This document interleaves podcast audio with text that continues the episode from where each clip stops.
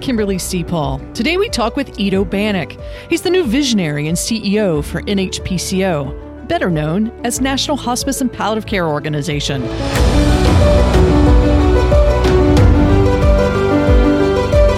How do we become the architect of our own destiny?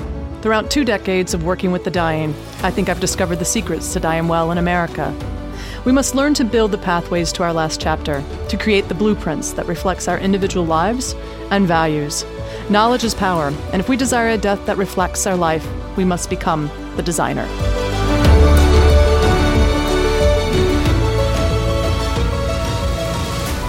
I really do appreciate you joining us today. It's really nice to finally talk to you and hopefully one day meet you face to face, but it's nice to talk to you. Yeah, no, uh, you too, and I look forward to it. Tell me before we get started in helping people understand this, you know, acronym of NHPCO. Can you tell us a little bit about your background and how you became um, the president of the National Hospice and Palliative Care Association? Happy to do it. How far back do you want me to go?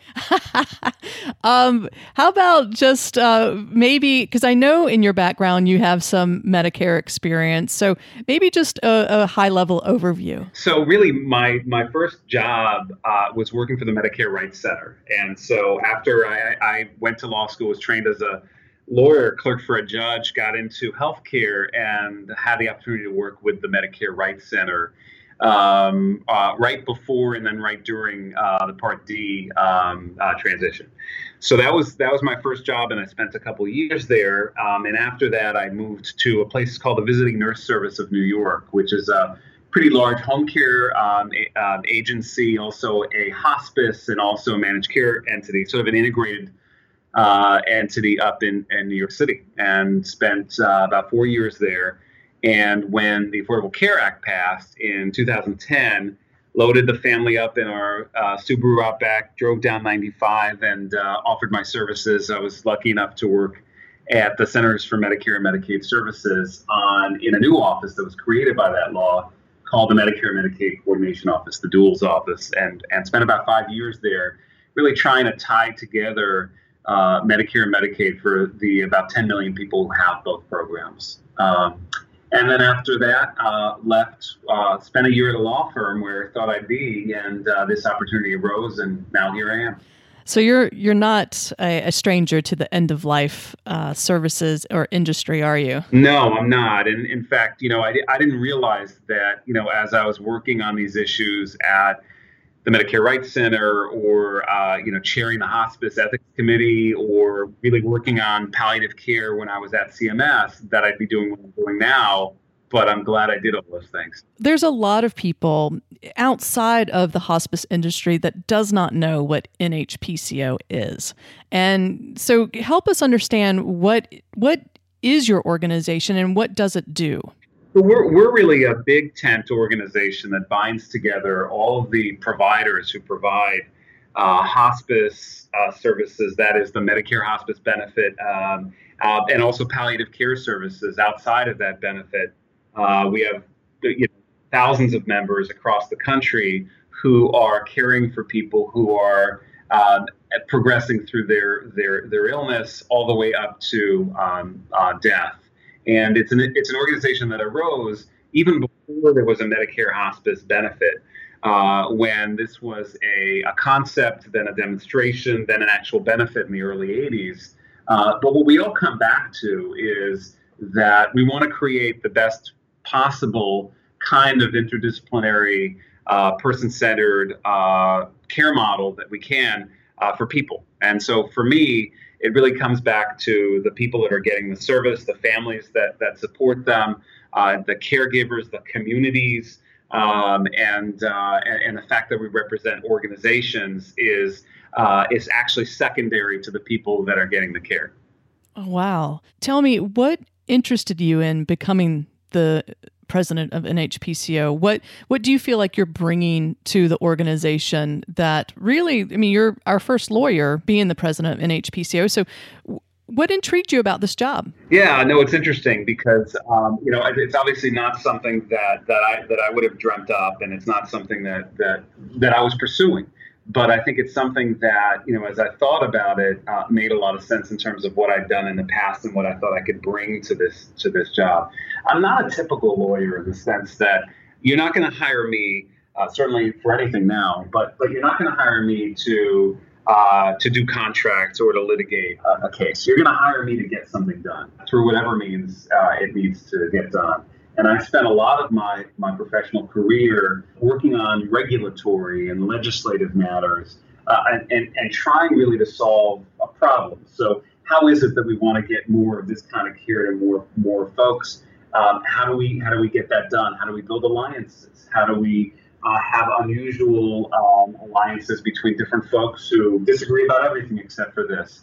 Um, I spent a lot of my career trying to figure out how to how to get something done, not for uh, my pocketbook or anyone else's, but really for, for individuals who need better care. And so when you think about hospice, um, it, in a way, it sold itself short. Um, it's it's a benefit that uh, is a wonderful end of life benefit, uh, but if you take one step back from that, it is really the only Medicare benefit that exists that is uh, interdisciplinary now uh, that is person centered now, that provides care not only for uh, the individual getting the care, but also for their family uh, now. That uh, it provides care also to the community in terms of grief counseling, and I'll talk more about that. Um, and it provides spiritual care, it provides music therapy, it provides all these things that are really considered ancillary by the rest of the Medicare system, although it's trying to catch up, which is why I keep on saying now. Um, that I think it's a wonderful model uh, for how we might want to provide care to folks much earlier uh, than at the end of life. And that's what hospices and palliative care have been facing is, you know, this what people call in the industry short length of stay. And, you know, even an article came out recently that hospices are having problem with even managing pain because they're coming so late. Um, and and so what intrigued me as I was doing a little research was I read your keynote at the NHPCO's Management and Leadership Conference last year. Um, and you compared the hospice industry to a Disney film.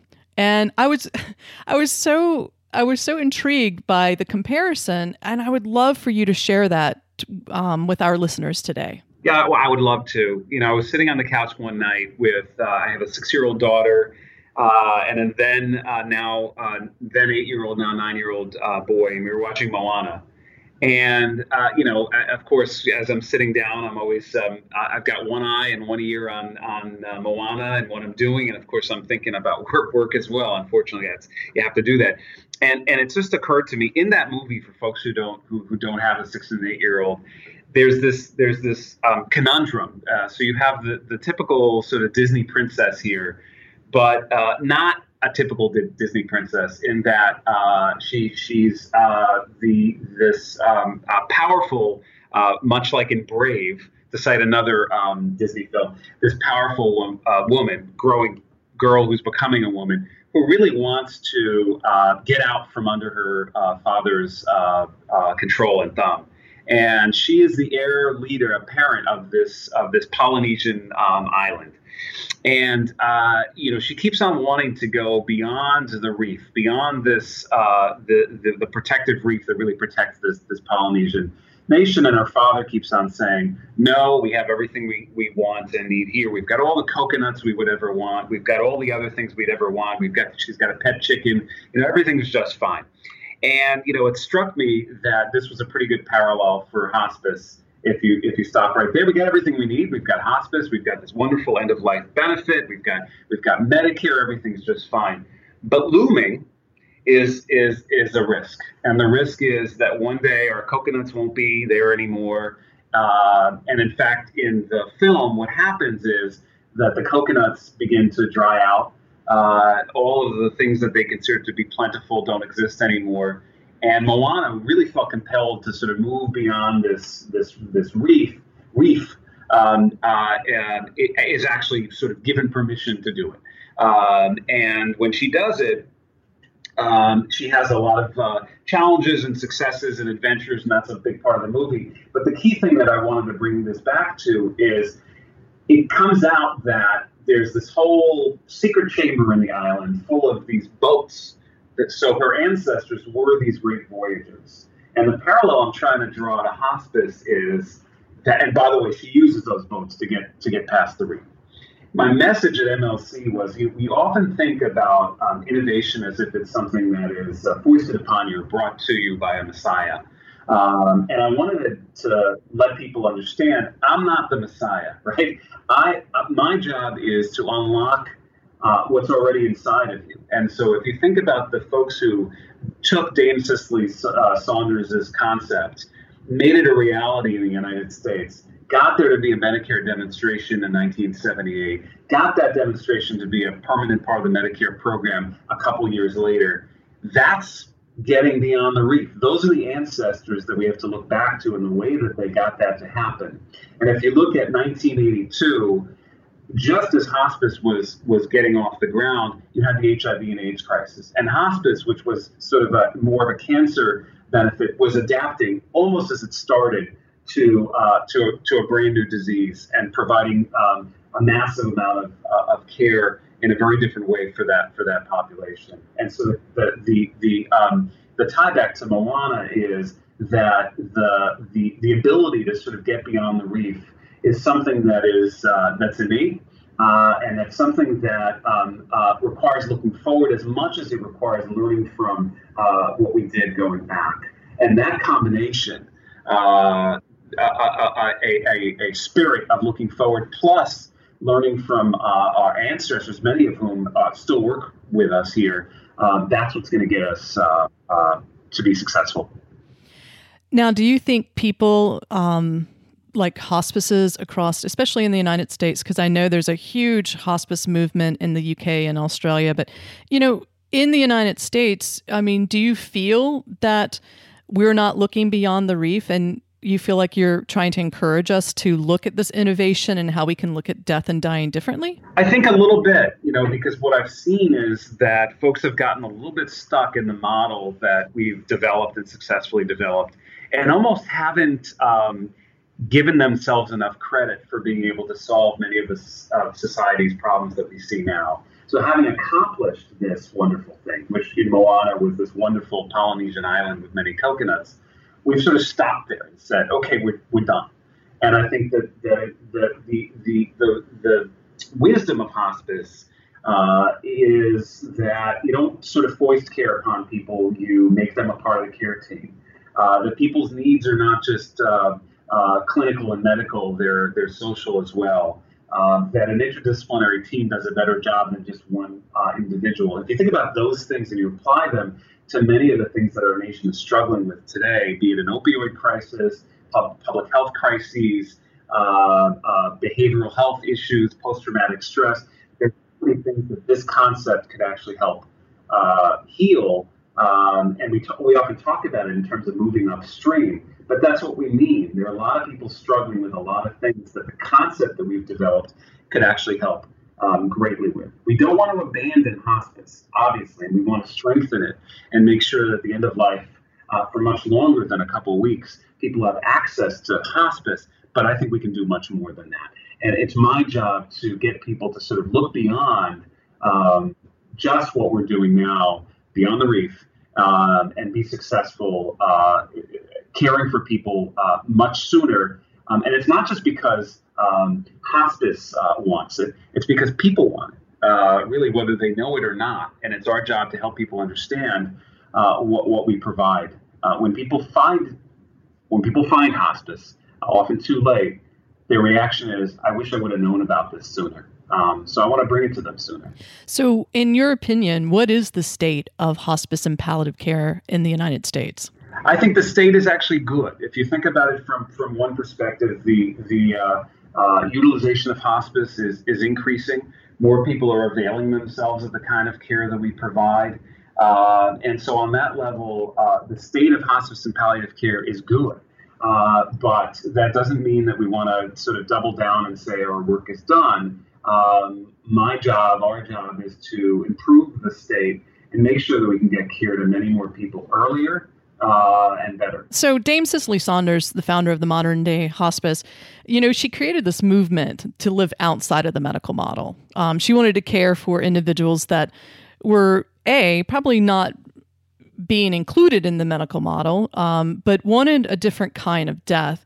And due to the reimbursement in the United States with Medicare, which is a way we can fund this, which is not a bad thing, and that's not what I'm hinting about. But how can we balance, you know, serving people under a very sort of strict um, benefit um, because this benefit has not changed that much? Yeah, well, I, I think that last part I, I, is where I, I want to start. So, uh, part of the reason why hospice hasn't changed that much is actually because of the hospice industry. We have if, if you want to think about hospice as, as a child, we've nurtured it, uh, we've brought it up, we've protected it, um, and we've gotten the hospice benefit to be where it is now, which is stable and robust and, and, and wonderful. Uh, but uh, but what we see, and you know, my experience at CMS has, has taught me is that it's not uh, the case that the bureaucracy is necessarily closed off to new ideas and innovations and how we can change it. Um, and if we own that, uh, then I think we can actually make some changes that um, have some risk. You know, we're giving up a little bit of the uh, of the um, defensiveness that we've had, but a lot of reward because we can care for many more people uh, much earlier. And um, this box, this hospice box, what I describe it as becoming a rectangle because as as we think about hospice 2.0 and and and the uh, the creation of an actual palliative care benefit, we have an opportunity to provide it um, earlier and in a more flexible way. And part of that requires hospice becoming more flexible, and part of that actually requires Medicare to become more flexible. So, Medicare itself um, is currently wrestling with do we provide supports and services to folks that are non medical? Um, if so, how do we do it? And that's a very good thing that's happening really at the same time as hospice is looking at uh, what what it's going to be in the future. Because I would argue that we're really well positioned to help uh, Medicare uh, think about some of those some of those challenges that it has, where it, it, turns out that in the last couple of years of an individual's disease progression, they have many social needs uh, they have many uh, other needs that are not purely medical. And I think this is one example of how it's actually done right now. Well, and over the last few years of, of me being a part of a hospice organization, I've just noticed the oversight, the scrutiny, and the increasing compliance demands that are being made on hospice organizations. I mean, it, it's why is this increased, and and why do you, why do you think this is happening? I think it's happening for a couple of reasons. One is hospice is becoming bigger, and as you become bigger, the scrutiny it's just the, the pure economics as as you become bigger the scrutiny that uh, that the bureaucracy um, has uh, increases. So that's that's that's that's just the way it goes. The other is that we've had some bad actors um, in this industry, and frankly, I have zero patience and tolerance for bad actors. And if they're uh, they're defrauding Medicare, they should be out of business. Um, but the third part of that is the structure of the Medicare hospice benefit itself. And if you think about it, it's almost set up to have these differences of opinion that manifest themselves in compliance actions. So if I think that something's medically necessary and you as Medicare or Medicare's contractor think that it isn't, we're going to have an argument um, that that takes that takes place about whether or not this was appropriate to bill Medicare for this. Um, and uh, and I think a lot of what's going on now is uh, sort of a second guessing of hospice providers when it comes to their uh, well uh, well founded um, uh, medical clinical determinations. So I really want to differentiate. I think it's important for us to help CMS differentiate the um, differences of opinion uh, versus outright fraud. Outright fraud, out, absolutely bad. Those folks should be out of the business. Uh, differences of opinion or even mistakes. Uh, I think these are things that we need to we need to think carefully about. Uh, because what we don't want to do, and this is you know my concern, and I think it's happening, is um, to see hospices practicing defensive medicine almost and not providing uh, care that actually is appropriate because they fear the implications of, uh, of a compliance action. And I've been on the other side of that. I've been the lawyer telling um, the hospice professionals to back off and I want to empower the hospice professionals against that lawyer and push back and say, no, Mrs. Smith really needs this care. Unfortunately, we're in an environment right now where that's difficult to do. Absolutely. And it really comes down to really documentation on a, you know, that timely and almost proving your case. And, you know, don't we're in, those people in hospice, they're human, they're up against productivity. They're they're similar in a lot of ways to conforming to a medical model. Um, but it's also this, like you said, it's it's kind of defending um, your admission instead of being kind of proactive and and looking at the long range of it. And and hospice has grown in the last gosh 20 years and it people finally are getting to know what hospice is and the benefits that it can help individuals at end of life. And I truly, truly believe in hospice. But it concerns me that me, who wants hospice, me who hopefully deserves hospice under the Medicare benefit, if it doesn't change, I might not qualify.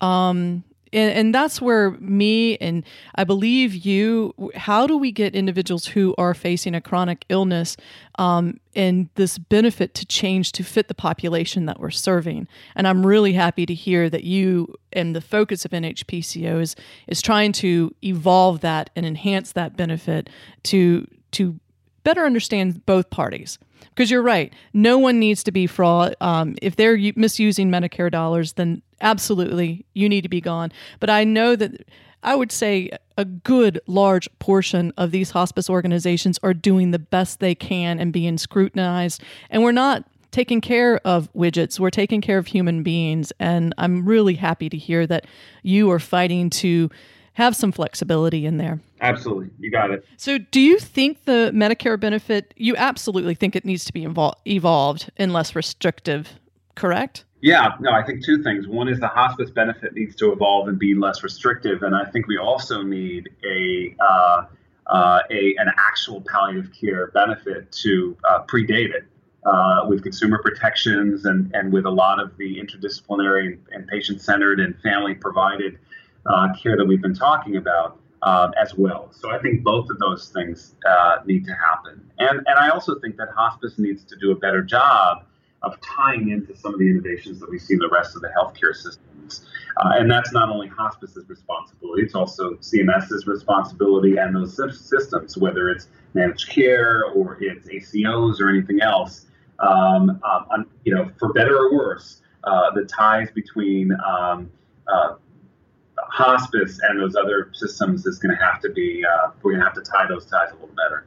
Well, when you're when you're talking about including a palliative care benefit, are you talking about creating an end of life or separate palliative care and hospice benefit? What do you see which would benefit both? I think there are there are various ways to do it. I don't know that the that we need to to have it be an end of life palliative care benefit what I'm thinking is, and, and obviously this is something that we're working on uh, here, um, as your disease gets more progressive, as your needs uh, get uh, more acute, um, and this may depend on whether you're struggling with dementia or you're struggling with cancer or something else, you would receive more supports and services from Medicare.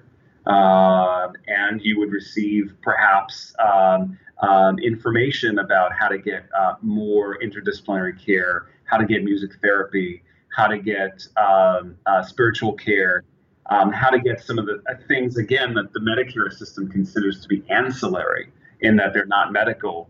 Uh, and, then, and that as you become uh, and progress, uh, the um, the ability to get those services would increase all the way up to what we know as the hospice benefit now.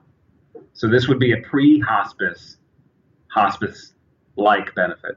Oh wow, that's exciting. Yeah. Recently, I've heard uh, there's some palliative care programs and practices moving away from right now palliative care's fee for service or a small billing under uh, the Medicare benefit, but they're looking at more of a new model called that is like based on value are they new payment models being discussed to enhance palliative care? Is it more value versus fee for service, or how do you feel about that? Because fee for service is almost private pay, correct? Well, you know, let, you know, let's take a step back. I think that there, are, you know, there are a number of different innovations that are that are being considered by by CMS right now. And then there are separately a lot of in the marketplace, a lot of different uh, palliative care models that are being rolled out. But most of the time, when we use the term palliative care, we don't mean um, the kind of palliative care sort of codes that physicians are uh, are, are being paid to uh, uh, to to provide. Uh, we're not talking about inpatient uh, palliative care services um, in a hospital. Uh, we're talking about community-based palliative care, and that is not something that is a a well-defined Medicare covered benefit. and so right now, if um, Tony's Pizza and palliative care service um, I can provide palliative care uh, in, a given state, and, and, I can and I can possibly um, get paid to provide that palliative care service um, under contract with someone. Um, that's not good uh, because that that means that uh, that this is sort of an unregulated space, and and again going back to the focus on consumers, make sure that every time that someone gets something called palliative care, it's of high quality and that it's consistent. So um, a lot of the models that are being talked about right now uh, are just that models that are being talked about. But I want to I want to clarify that there isn't a clear uh, community-based palliative care benefit within within Medicare. Um, you know that said, I think any palliative care service that's that's being provided will will by definition be um, if it's being if it's being rolled out and it's new will by definition be more value based and less fee for service because that is the direction of uh, of Medicare generally. It is not coming up with any new fee for service models, but rather uh, value based. What is what is the value of the service that we're providing, rather than sort of blindly providing units of care, and that works in our favor. If you think about it, the kind of care that we provide in hospice and could provide even outside of hospice uh, will uh, will reduce uh, rehospitalizations will will increase uh, an individual's uh, an individual's uh, quality of life and ability to thrive uh, um, in the community. Um, and I would put it up against anything else that's that's being discussed right now as a care model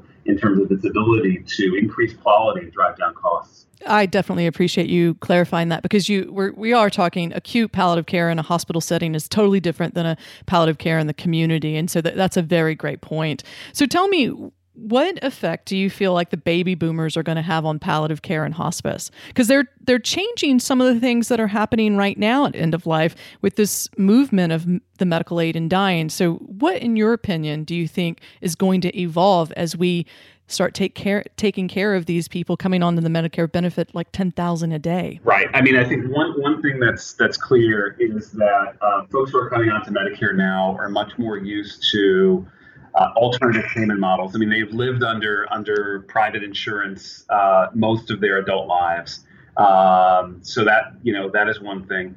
Two, I think like like most of um, like most of society, these folks are more used to getting care in the community uh, and tend to prefer getting care in the community.